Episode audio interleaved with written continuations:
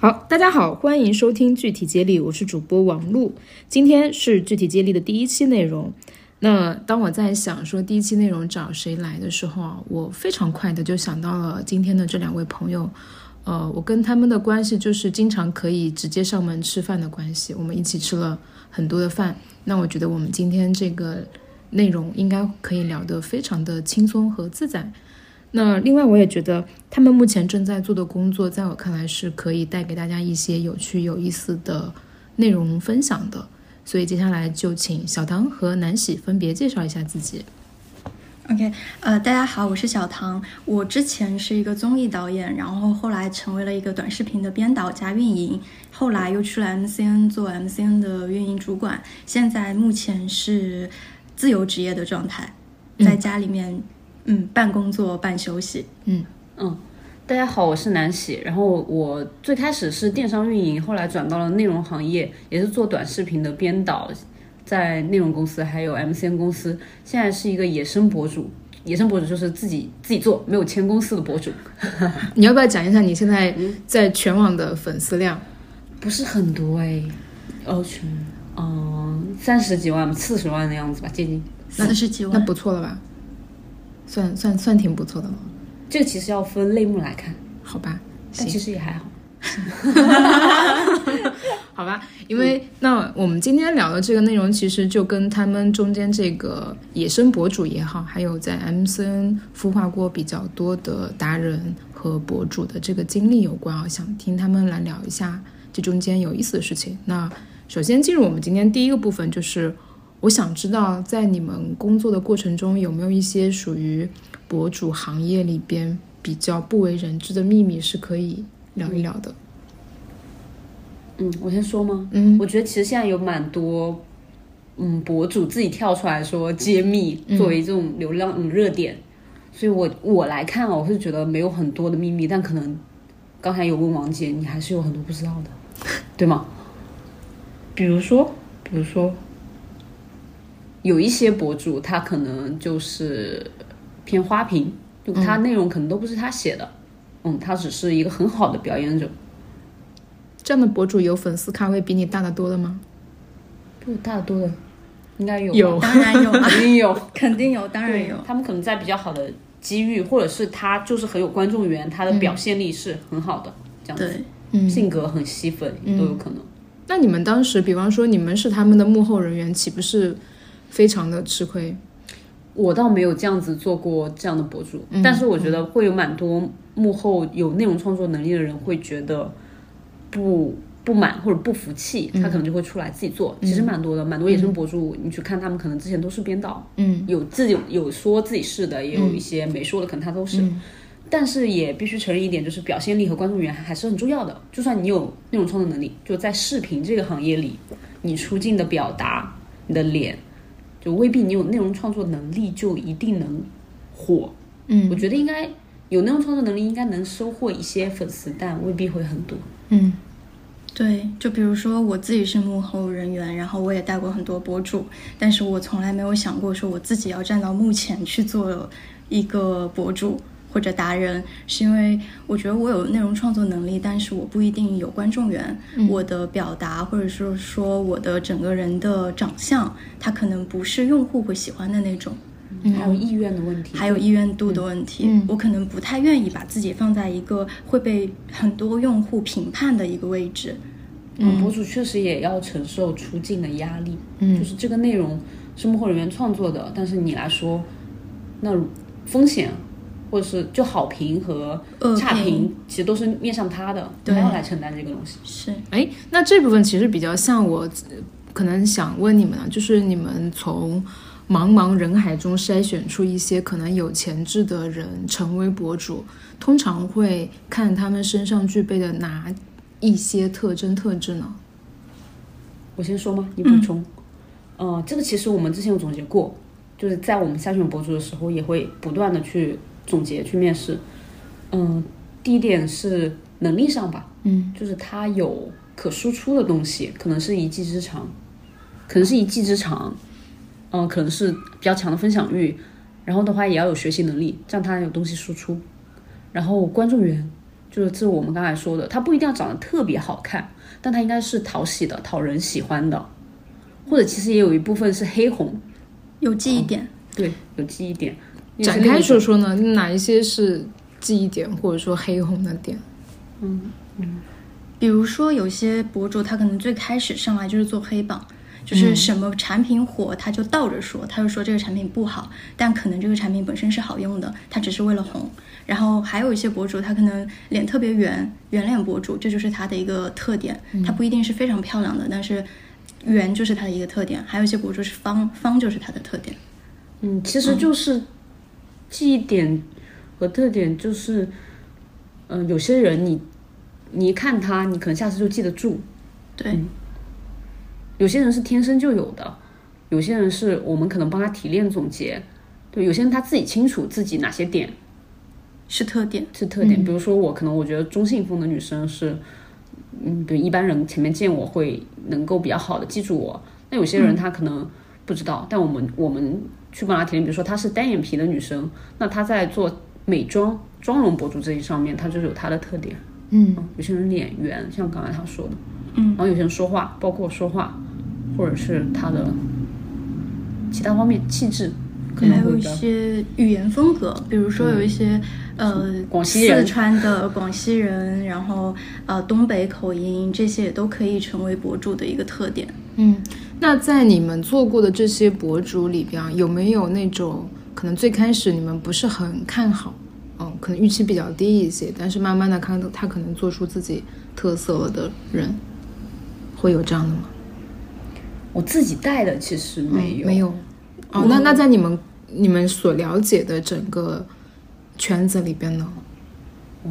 应该有吧？你想一想。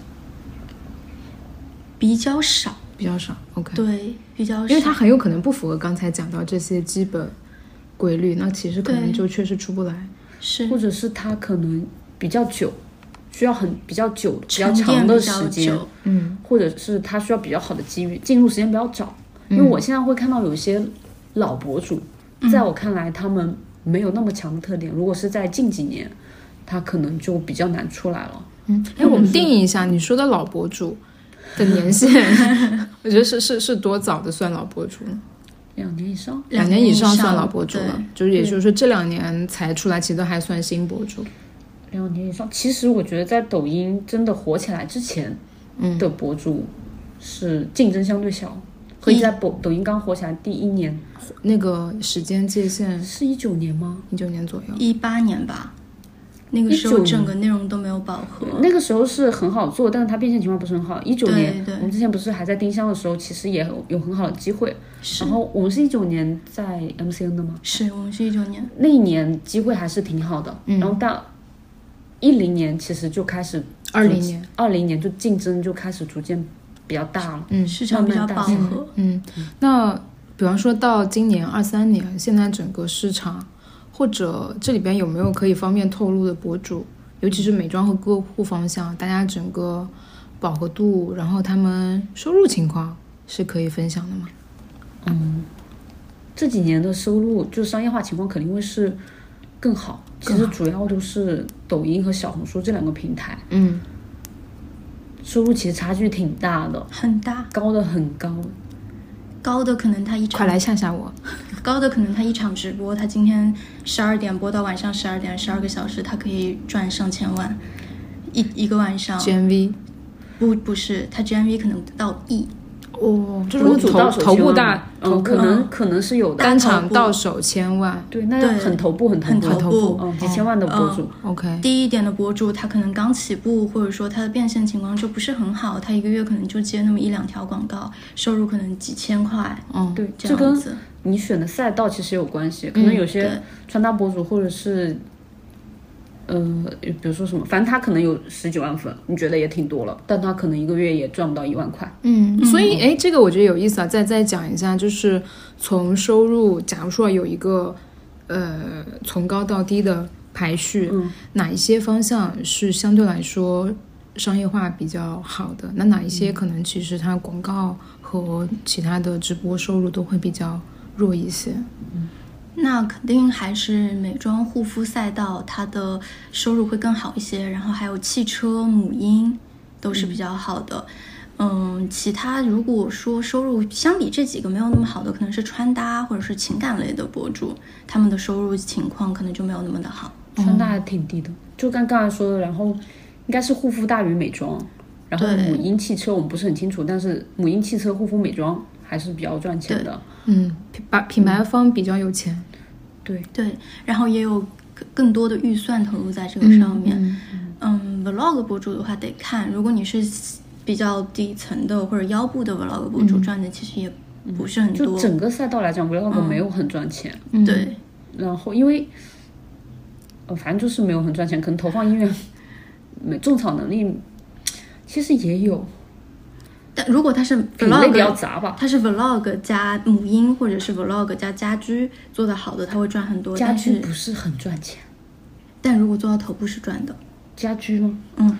嗯可能还得分，因为变现方式有很多种嘛，嗯对，广告、广告播直或者播自己带货，带自货己就广告、直播带货和视频带货，还有自己就开店落地到对自己的生意上，嗯不管是开店私还是域的微一些商什么的。嗯嗯嗯，总体来说是刚才说的四个行业比较好。嗯那穿搭的话，其实也能赚钱，但它广告收入会很少，比可较能少就。是必去向必自己须的得店铺带货，对带货，嗯对，而且这个就我们后面就不是很清楚了，但嗯跟你能拿到的货、你的利润、有退关货系就率退货率退货率都很就有会关。有很大关系。但是你穿搭要赚钱，肯定要带货，对，嗯而且最好是有自己的牌子、有自己的工厂。但对护肤、彩妆、母婴就不用。是。那像南希，你自己现在是属于哪一个方向呢？你给自己的定位？嗯，其实是种草类，我还算比较杂。有什么其他种草类比较杂，然后会想说往护肤和美妆去靠，嗯，然后还有一些穿搭、家居那些会放的比较弱一点。我听说你还想开始做探店博主了，嗯，那就是要另外开一个号了。哦不能跟现在这个账号做。对，嗯，会太杂。嗯，对，不管是对粉丝就是来看你的来说，还是说对品牌方投放来说，嗯，都会觉得不知道你在 做些什么，我投放你好像回报率不是很高。嗯对嗯，好。哎，那下面这一部分我我重点来问问南希啊，就是你觉得你的生活从做了博主之后，有发生什么样的一个变化吗？你先讲一下你做了多久嘛，大概。一年多，不止吧一一一个月两个月，全职的话，哦应该我是从呃去年二二年一月份开始，开始对全我职就做二一年十二月三十一号离离职 然后开始做，然后在那之前二一年五月多的时候，其实开始就一边上班一边投入比较多的精力在做这个事情，但在、在之前，其实我也算个博主，就是我会喜欢去分享东西，但是没有往商业化的角度去考虑，就纯自己有空的时候就喜欢发发视频。嗯，那所以说大概是全职一年，然后全心投入一年半左右的时间吧。嗯，你觉得你生活有什么变化吗？呃，全职以后的变化会比较大，一个是整个其实你工作状态和生活方式的一个变化。嗯、因为我是全职就不通勤了嘛。哦，让我说下分比较好的点和不好的点吧。可以，先讲好的吧，好的一个就是第一个可能是收入增加了，嗯，但是其实没有增加特别特别的多，嗯，我觉得一个可能是因为我本身体量啊，还有垂直度做的也不是很高，嗯，另一个是因为我其实，在做博主之前，自己的工作收入也还可以的，也还行，嗯，不像比如说有些博主可能学生跨差就到很大的博主，或者是销售或者嗯就不怎么好销售到很大博主那种跨越，嗯嗯嗯，明白。然后第一个是收入，第二个是工作方式很自由。好的点是很自由，嗯嗯、时间可以比较多的由自己安排，当然也不是完全随便，因为我还是要定时的去更新一些东西。如果有广告，还要跟品牌方对接，但比上班族肯定自由很多。我可以自己排这个任务，我什么时候完成？嗯，我可以晚上在家工作，白天趁大家人少的时候，我去呃出去玩，对这种。嗯，还有什么好的？不用通勤，第三个不用通勤，我觉得真的很 爽，特别是到特别热的夏天和特别冷的冬天，不用通勤真的很爽。这是好的，但是也有蛮多不好的点，我觉得，嗯，第一个是压力大，嗯，我觉得比自己上班压力大很多，就有点类似自己做老板嘛，嗯，就是你没有基本工资的，你做的好不好，就是有没有收入，压力很大。一个是收入压力，另一个是就是刚刚我们其实提到面对评论的压力，就是还是会有一些网友特别的不友善，或者是不过脑子，他们说东西就是，嗯，你也没有办法在同一个维度上去跟他 battle battle，他根本就听不懂你在说什么。对，有有有有具体的 case 有可以的时候还是挺分享恶一评下的。吗 啊，你那你一般都怎么办嘛？就是面我对哦一这个开始这个其实也是一个适应过程，一开始会可能很生气，我就跟他争论，后来你会发现他根本听不懂你在说什么，他会截的你说的那么几个字，然后他就来攻击你，嗯，然后后面就是不理会了，有些特别呃，比如说难听或者无语的可能会删掉，然后其他可能就不理会，就是只能调整好自己的心态。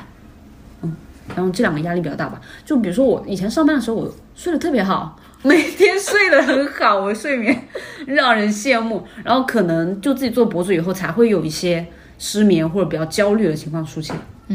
那你现在有找到一些什么额外的办法去调整睡眠啊、焦虑啊这些吗？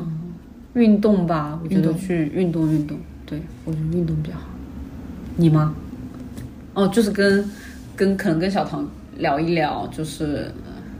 开导开导我这种。嗯，呃，然后这是刚才说的一个好的，嗯，还哦还有什么那好所以好处的是地什么方？哦，收入，然后哦，刚刚说到不好的啦，你又跳回去了吗？没有没有，对我跳过去了。也可以，也可以。我还有一个不好的，我想想说什么来着？哦，社交，社交还有信息获取，就是这个事情做久了，我做了一年嘛。一开始的时候你会觉得特别爽，就是都是好的那些点，就不用上班啦，不用被束缚，不用跟呃一些比如说不用有一些浪费的协同时间。但是后面也会发现自己太闭塞了，社交会很少，然后获取信息的渠道也很少，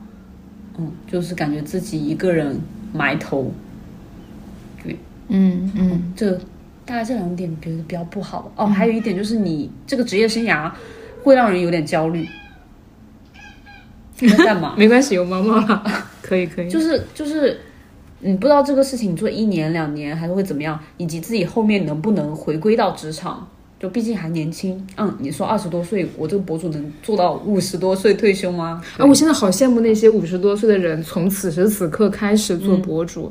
就是我有时候真的恨不得自己马上老掉，因为我觉得老掉那个特色非常的鲜明。是，而且要在这几年老掉。对然后等我们老的时候就不 等我行们老，可能这个时代就过去了，对就感觉我好恨不得这几年自己直接六十岁，然后就可以做中老年博主。是我们然之后前有个朋友，就他是穿搭博主，自己是嗯时尚圈的嘛，他自己做内容，他做不三起十多来岁吧，三十三十出头，然后做不起来，然后他妈妈就是六十多岁，已经满满头银发那对种，对他来做哇 对，一下子就火了吧？我对觉得对，就很羡慕，真的。嗯对哎，那小唐，你觉得就是从包括说之前在 MCN 做运营主管的工作啊，嗯然后呃那个时候你的对你的生活有没有一些转变？包括这份工作结束之后，有没有发生一些什么样的变化？我觉得我在接受这份工作之前，我可能没有太多的团队管理的经验，嗯，因为或者说这个团队管理它只是一个小的项目管理，它是阶段性的，而不是说你长期的在一个团队里面，你下面有很多人，你需要去管控，嗯、所以在我接受 MCN 呃运营主管这个工作之后，我发现就是团队管理这件事情给了我很多的挫折，嗯嗯，那你你觉得管管达人吧，应该主要是管、管达人、管红人们的烦恼、挫折具体是什么？我觉得更多的是情绪管理，嗯因为很多人，很多达人，他们可能很小，零零后，在前两年还是零零后，可能当时才刚大二、大二、大三或者刚毕业，他们完全没有社会经历，然后嗯没有工作过，然后他们对于做达人这件事情，就只是感受到说，哦，我好像可以红。我可以做短视频，我漂亮，我怎么样，我就可以。然后他们对这件事情是有误解的。然后，所以你在管理他们情绪的时候，你得要先告诉他们这件事情它是一个什么样的事情，然后你需要去培养他们整个工作的能力。这个工作能力就是你怎么样去做团队协作，甚至有些达人你需要教他怎么样去使用 Word。就是他需要自己去写脚本，脚本的逻辑是什么样子，你需要去教到他。嗯，然后还有一些达人可能，呃，就是像南希刚刚说的，这个达人他自己不具备内容创作能力，但是他的编导需要给他去配合，根据他的情况去写一些内容或者选题。但是这个达人刚开始他可能是配合的，然后他做到一定体量了之后，他会觉得这个账号都是我的功劳，因为都是我在出镜，这个表演嗯观众喜欢的也是我这个人，而并不是你们写的这个脚本，就会开始逐渐的有一些自负的情绪出来，然后就会觉得不满意自己的编导，不满意主管，不满意公司，不开满始意摆分架子成。了，是不是？，对就开始起范儿了。对，然后可能会觉得说不配，合在这件事情里面是达人为中心的，嗯他觉得是以我为中心的。但是我在团队里面，我觉得呃，达人为中心是一个点，然后还有另外一种情形形式，应该是以编导为中心的。谁是这个内容的主要创作者，这个小组才是以谁为中心的。那如果说你这个达人，你本身具备很强的呃内容能力，或者说你有很强的专业能力，那这种情况下，我们可能是以达人为中心的。明白。但如果这个达人他只是一个工具人，只是一个出镜的工具人，那如果你想以你为中心，这件事情势必走不长，做不长久，你的账号也没有办法持续的去做一些涨粉啊、或者变现。嗯，我还有一个问题，其实也比较好奇，就是，嗯，我观察到你们其实是会跟很多达人成为比较好的生活中的朋友的。那我我其实会好奇，就是大部分达人他们在镜头前和在生活中应该是一样的，还是说其实是会有挺不一样的地方的呢？我觉得大部分还是比较相近的。嗯，是不是说 vlog 风格的博主是这样，还是所有就就都是生活中是什么样就什么样？因为这样比较好坚持，是不是？嗯，因为可能现在大家喜欢的内容形式也有关系，大家会喜欢比较嗯真实的真实对个人。嗯对，然后如果真的反差太大，你很难去嗯，装，就整体是全部都装，还有长期的装。是嗯，所以一般就是面试的时候也会就去选嘛，让他这个真实。但你这个真实其实，你是说性格吗？对吧，性格啊、言行啊，或者其他，嗯因为确实有一些博主他的镜头表现会让你觉得生活中的人不是这样子的。哦，那其实也是类型的关系吧，就是有一些，它就是有点是偏商业化、偏广告，可能你就会觉得整体这个人好像不是特别真实。嗯嗯嗯，嗯，但是现在流行的趋势是那个真实一些。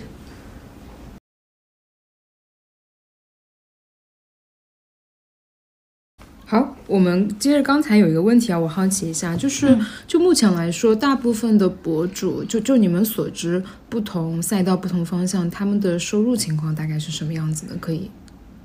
揭秘分享一下吗？我我可以讲一下小红书这一块，因为我可能去年到今年一直是在给小红书的博主做一些内容端的运营，呃，也要去区分博主的类型和赛道。比如说我接触最多的，它是呃美妆和护肤。那美妆博主，比如说一个三十万体量的美妆博主，他到三十万的时候，他的报价其实是蛮高的，但实际上真正到他手上的报价是很低的，因为现在机构要返点嘛，三十万的博主他可能一个月也就接那么一两条大的。呃，有钱的广告，比如说 YSL 的啊，或者是 Bobbi Brown 啊，这这些大牌的迪奥这种大牌的，然后单条价格可能是五万左右到他手上，也就是说他一个月接两条，大概是十万的样子。然后呃，但是呢，三十万的护肤博主，他在情形好的情况下，他可能单条报价是六万，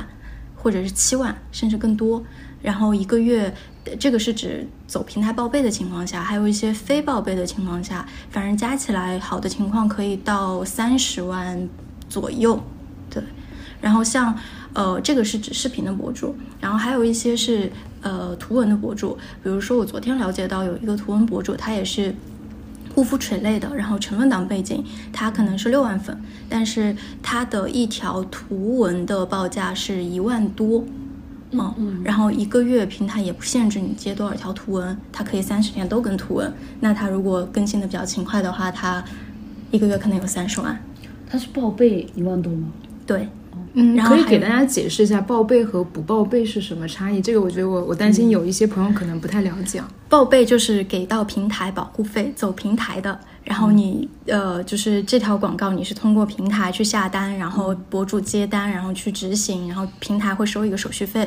那么还有一些不报备，它可能是私单，就是这个品牌直接找到博主，然后博主做暗广。做推广就不走平台，就不会被平台扣手续费，这个叫做不报备的内容。然后不报备的内容，它可能就是一一个图文或者说一个视频里面，它可能有两到三个品牌一起做了一个合集。但是报备的内容基本上只能一个品牌做一条，就是这个图这一条笔记里面只有一个广告。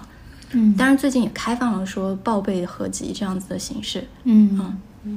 等于你刚才说那个六万粉的图文或护肤博主在小红书赚比我多多了，我感觉我小红书大概九万多粉嘛，但我比较杂，对嗯，我就是好多都做，而且它图文它产出效率高啊，对而且护肤博主，说实话，他如果平时就老是做一些护肤品推荐，是对吧？嗯，他可以接合集，就是我们说那种不报备，就比如说我给你推一个，呃，什么什么面霜 大全，就秋冬面霜推荐十款，五个广告，不会的不会的，因为大多数面哦霜、排他们进是是吧排竞品的。但是你可以做一个护肤流程啊，对，就护肤流程教你从从前到后怎么用，然后他接五个广告，从洗面奶接到面对霜，我对晕，还可以再加好个快面膜，可能他就一条就五五六万就有。看体量了。嗯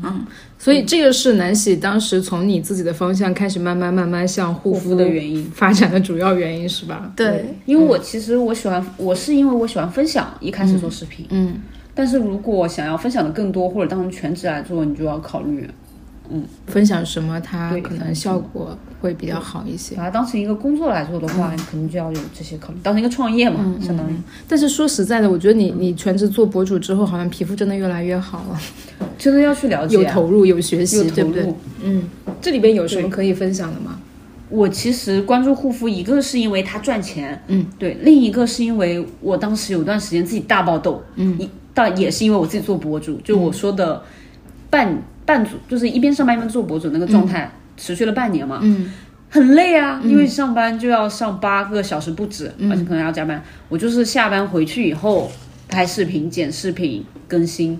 然后那时候经常弄到，因为又很有热情，一下弄到三点，一下弄到五点，然后就太累了，然后加上我可能本来内分泌有点失调，然后就大爆痘，开大爆痘才对护肤开始关注。我在之前也是皮肤挺好，然后不怎么关注护肤。你发现关注护肤的，要么就是专业人士，就他可能本身是医生或者是学化学的，嗯，要么就是我这种。体验派就自己出问题了，所以自己特别关注这块。所以我觉得这个是你你做博主之后可能有额外收获到的东西啊。哦，嗯，那那哎，要不然这样，我们下面这个部分就进入我们今天一个比较重头的环节，就是分享一下两位。呃，从事这个护肤达人运营的工作过程中，无论是借由你们合作的博主也好，还是借由你们自己实际的体验也好、选品也好，能够给我们今天听这期内容的朋友们做一些推荐的，我们可以按一些呃，怎么说功效，做一些分类，然后去去去去展开，好不好？嗯，然后第一个我可能最想也，也你刚刚南喜有讲到是从爆痘开始，因为我也是一个常年痘肌， 然后我其实有一些。应对痘痘的办法也是跟你们聊的时候去尝试的，我觉得确实有用啊。然后可以分享一下你们觉得比较推荐的什么东西技巧也好，或者说产品，或者说一些什么，给大家分享一下。祛痘的，是吗？其实有句话当讲不当讲，讲如果你的痘痘很严重，我还是建议你们一定要先去皮肤科看一次医生，因为这个是成本最低、效果最好的一个、呃，就是手段。如果说你看了医生，你说你没有用，要么就是你这个医生不够好。要么就是你没有遵医嘱坚持服药，或者是用那个药膏。一般来说，呃，好的皮肤科医生给你开的药和药膏，你持续吃下去、用下去，它一定会有改善的。嗯，如果说，呃，就是这这这个是很多人不愿意接受，但它确实是真的非常有效的了。不愧是前同事啊， 但是哦，我说我看过医生，但但我后来还是比较愿意去看护肤博主。为什么？我去的是四三，已经是杭州好的不能说最好到的马皮肤嗯掉，科医 生，就我去的是杭州最好的皮肤科了，基基本接近。对，对，嗯，我的体验很差，一个是就就排队排队两小时看看诊五分钟不到，两三分钟就让我出来了。他他可能觉得我没那么严重，可能我是去看的时候也没有那么严重啊。但我已经很煎熬了，我觉得这个问题对我来说非常严重了，就长了很会大会痛，可能五颗六颗，可能没超过十颗以上这种痘。他就看了我一眼，他有没有看我，我都不知道。他，我感觉他没有看过我那个痘。我我的我说你要不要看一下？他说不要，他就直接给我开始开药了。嗯，对，他我们说你要不要看一下我痘？我内心其实很愤 怒，但是我当时确实没有表现好，说医生你帮我看一下。他说我知道的，就大概这种一个头头秃了的老医生，看起来很有经验，他就我知道的，嗯，这个什么什么，就给我开了一堆药，然后其实我回去跟别人对一下，也发现就一样，都是那些药，然后我回去用。我忘记有没有用了， 我已经可能从看诊的过程我已经很失落了，就我觉得他都没有重视我的这个问题，这可能是各科医生职业过程中都非常常见的一个点，因为实在是每天要接诊的病人太多，是的可能每个病人对于医生来说其实都是一样的，对但是每一个人觉眼里的自己都非常的特别，特别非常的特殊，都希那倒望是被被被特殊优待一下。嗯对他可能确实是太忙了，但是就算我这个呃，比如说是不是很严重，比较平常的状态，但他也没有跟我过多的解释，甚至都没有看，就会让这个病人我觉得你呃是不是不可靠、不可信，嗯，然后或者是我这个问题其实没有那么严重，我看护肤博主也 OK，这个其实我跟一些护肤博主讨论过，我会觉得说，呃，护肤博主之所以会被那么多人相信，就是因为可能很多人他在医院里面得不到一个比较好的情绪价值，情绪价值，而且很多医生他可能给你开了药之后，他没有详细的告诉你这个药要怎么用，他们没有时间。但是护肤博主他们有时间去告诉你说，哎，这个药你一天怎么用，用多少，嗯然后大概要持续多久，有什么注意事项，这些是护肤博主他就是充当了这嗯个，就是他们给到的价值其实就是这个嘛。对，嗯，会，所以才会有那么多用户说，呃，会相信于护肤博主，反而不相信医生。嗯嗯，但但我希望就是现在在听这期内容的朋友，可能有这样一个点，就是我们应对这种其实属于疾病啦，疾病对范畴的问题，可能最好的是先通过专业人士去定位这个问题。是嗯、你了解这个问题的可能基本情况，但同时可以通过我们现在比较丰富的、可信的一些内容，对去作为补充，去对于你这个嗯呃、这个应对方法、一些应对建议，去寻求一些更详细、更细致、更适合于你自己个人可接受程度的一些方案去解决。我觉得这样可能会更好一些，而不是可能一上来就先把把看医生这个。途径给去掉了，然后直接去找一些民间土方法什么之类的，我觉得可能是这样子。嗯，比较严重的话还是先看医生，嗯对嗯嗯，然后其实说到痘痘的话，其实大家眼里的什么白头、闭口、黑头、痘痘、痤疮，它们其实只是你一个皮肤问题的不同阶段而已。嗯，然后针对不同的阶段，你再去对症下药就好了。但是核心还是你得先了解自己为什么长痘。嗯嗯，你长痘的原因到底是因为内分泌的问题，还是说因为出油的问题，还是说呃有些人他可能就是最近屏障受损，他会冒一些小痘嗯痘，这是不同的原因。嗯所以针对这些问题，你要用的一些产品，或者说呃医生会给到你的一些方案都是不一样的。嗯，去看医生主要是去明白自己是为什么。嗯嗯，首先明白自己为我也什不么知道为什么，你是屏看障了受还是损啊。看了还是不知道为什么。说明你没有认真学习。不是，我是去看了那个医生，不知道为什么，可能我没找到合适的医生，对，可能是没找到没找合到适的嗯好医生。对，我觉得这个合适的医生还是蛮重要的，跟跟医生交朋友蛮也蛮重要的。嗯，其实我自己青春期长了很多痘痘，也是看了很多医生，但是所有的医生对我来说就，说实话，嗯，没有用，嗯嗯，最后豆豆好还是因为自己、自己的努力。嗯那呃，我们不说这些可能跟用药有关的点，你觉得在基本的习惯上、生活上有没有什么特别受用的？ 不熬夜，少吃 甜食，不要用手摸脸，这些其实都很重好吧要，。这个不要用手摸脸，真的，嗯我们三个人但凡在线下碰到了，然 后小唐属于那种看到我把手伸向脸的时候就会大喊。嗯不要摸脸，然后把手放下那种大声喝止我这个动作，真的是摸手警察，对啊 摸脸警察，摸脸警察摸脸警察，摸脸警察。对，但我觉得确实有用啊，我有时候也恨不得把自己的手套起来。你手脏啊，然后还摸的都是痘痘，嗯对，治痘菌病在脸上带来带去 但。是我估计我一天可能手摸脸摸个五十次应该不止的，五十到一百次应该控都制一会有。下自己。就是不好的习惯，就是很很下意识哎，我觉得大部分人可能都会有，大部分人可能都需要一个摸脸警察。需要一些习惯养成，开始是强迫自己，然后后面变成一种习惯。我以前长痘的时候也很爱摸，然后我现在摸脸的频率会下降很多。嗯，你越难受越爱摸。对，越难受越爱摸，就是克制住吧。后后来我改了，我改了摸脖子了。就是可以老一些可以，会把好一些。每次手伸上去，然后想摸， 然后往下一点点，就把它摸到脖子上去，我感觉对自己有帮助。是就是转移注意力嘛。嗯然后还有就是，长痘的话，还是分情况去用一些东西吧。嗯嗯，比如说，如果是屏障受损的痘痘，就是你的长痘的同时，你脸上有一片泛红，你可能首先要做修护。嗯，修护的话，可能做用一些修护的水乳或者面霜都是可以的。需要具体案例吗？倒是可以呢，我们也不排斥这样的推荐，走心推荐。修护类的话，反正可复美类、可复美的东西会比较好一些的，因为他们修护会就是没什么其他额外的添加，然后对你的敏感肌也不会太有刺激。然后还有一些屏障受损的话，你需要一定一定一定要用面霜，面霜是最好的能补充你屏障受损的那个皮脂膜的脂类的东西。嗯，其他所有的东西，水、乳、面膜都是达不到这个效果的。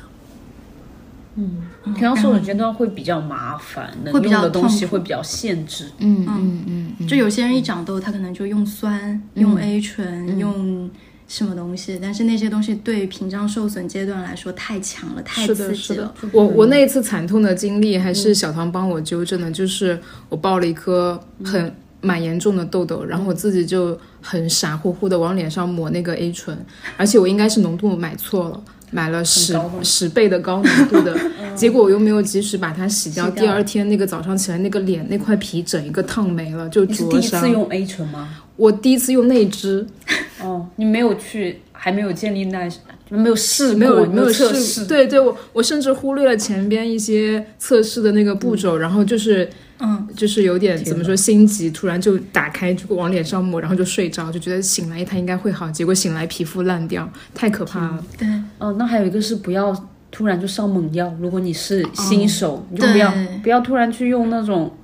就是嗯浓度很高的对东西。对对，不要看别人用的好，你就嗯一定要去用，这它真的不一定适合你。包嗯括我自己，可能对护肤相对来说算是一个比较了解的人了。我现在用的东西都非常非常温和，我到现在对猛药还是持一个嗯比较谨慎的态度。嗯像去年是说早 C 晚 A 说最多的那年，嗯就把去年啊很多人的皮肤还有说刷酸说刷最多酸的脸嗯搞坏了，所以今年很多人很多人都是敏感肌。那我觉得这一条应该重点划出来，就是早 C 晚 A，还有你刚刚说刷酸刷酸毁了一代人，我可以起一个这样的标题。 可以啊，蛮标题 党，蛮标准的，但是可以是可以给到一些解决方案的嘛？嗯嗯，就这个护肤理念没有错，但是对，看你怎么太去猛嗯使用它，太突然，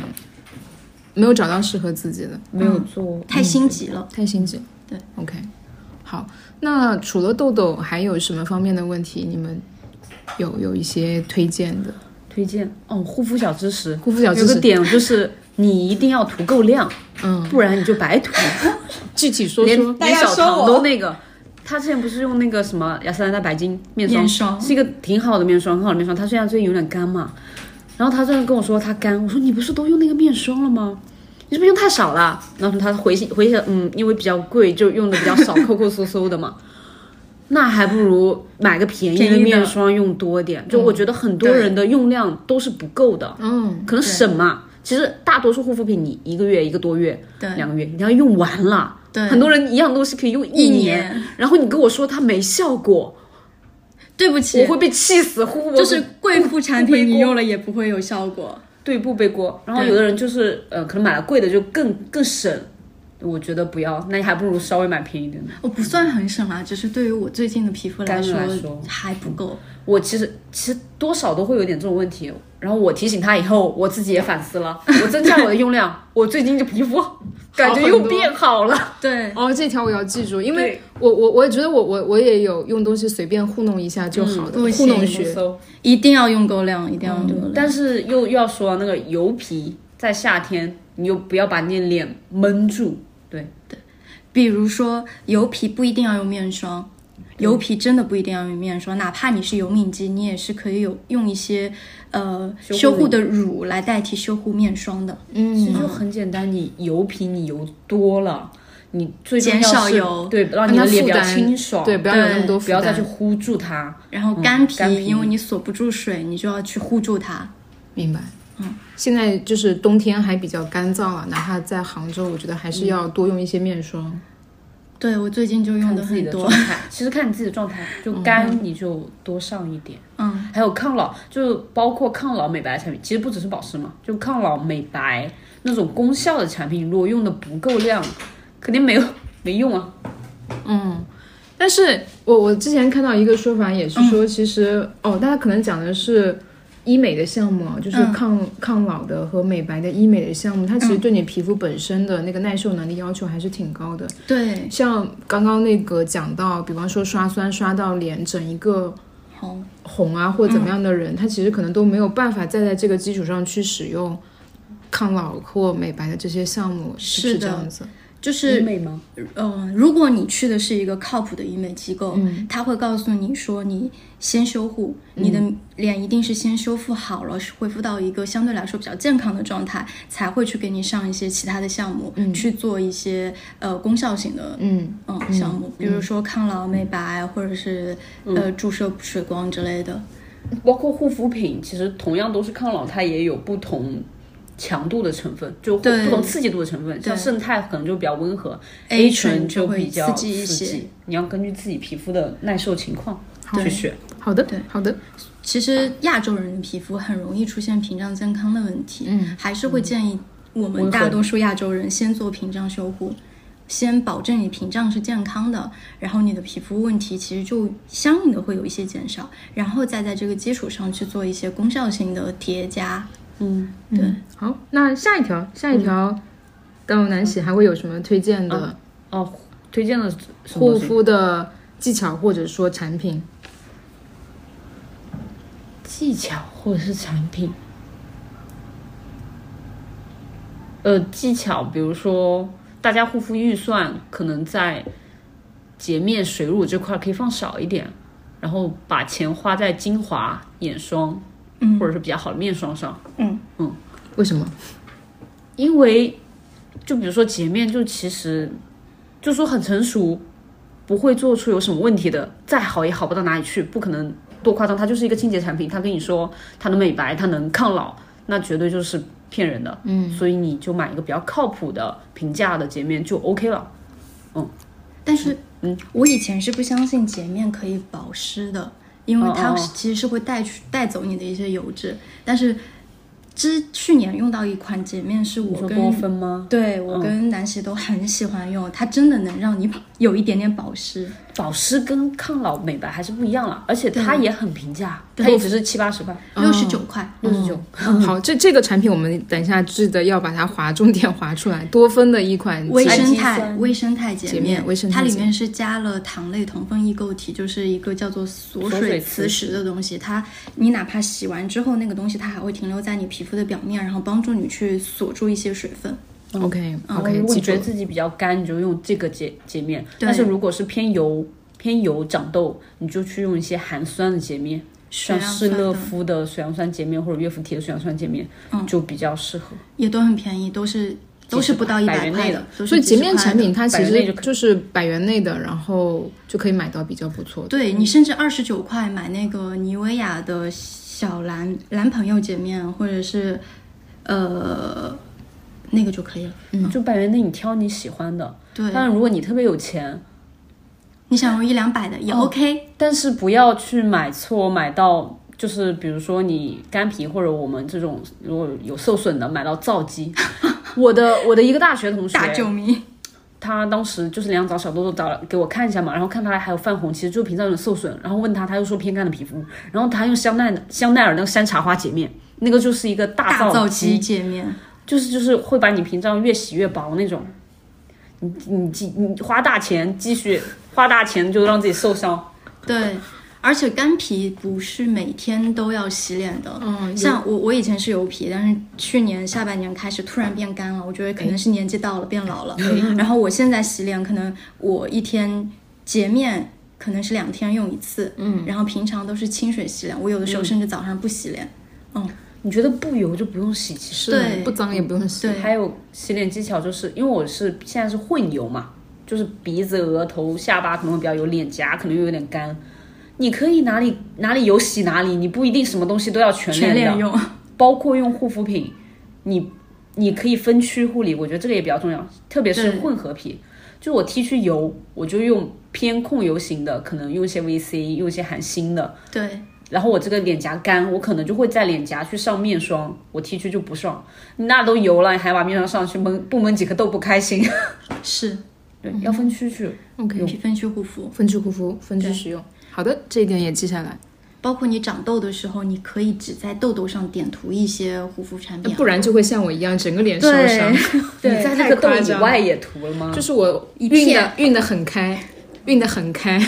其实还好，如果浓度没有那么高，是可以晕开一点 点。不是。哦它它可宝贝能应该有一个用法是涂上涂在痘痘上，然后浓度洗高掉的应该是十浓度高的应该是需要十五分钟左右洗掉掉的，浓度嗯低的可能是可以就是不洗掉，然后我就偏偏把那个浓度高的又熨开了，然后没有洗掉，睡了一晚上，起来又一整块皮都没了，错上加错，要太等一可下，怕了。等它洗，等它倒完。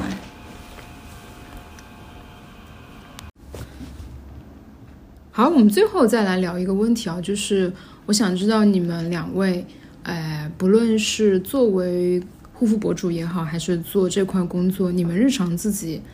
呃，在护肤上的花费大概是什么样一个情况？我们先说一下，小汤跟南喜的年龄段应该是在九四九五这个样子，大家可以作为一个参考。嗯我以前是去年之前是一个油皮的状态，然后我还有一些痘痘、痘坑的问题，所以我那个时候的护肤每个月花销大概会在五千左右，因为我需要去长时间去做一个医美，去保证我的皮肤状态，然后再加上一些护肤品，嗯，然后去年开始我的皮肤状态变得相对稳定之后，我的医美。就是频次也会降低一些，然后护肤品会用我博主的护肤品，所以当时的一个支出大概是三千左右。嗯，然后到我辞职之后到现在，就是整个皮肤基本没什么状态，然后我也不用去做医美了，然后我只是需要一些护肤品来维持，所以我现在的一个月的支出在护肤品上大概是一千到两千之间，然后比较大头的其实是我现在用的一些面霜会比较贵一些，嗯， 那南喜呢？我其实就是当博主对护肤知识更了解以后，我觉得我护肤开支是有减少，因为之前特别是我上大学的时乱候，花，对不懂怎么买，但是懂买大牌，然后 就买很贵，嗯， 然后当时可能就会花多点，但也没有算。然后后来长痘阶段，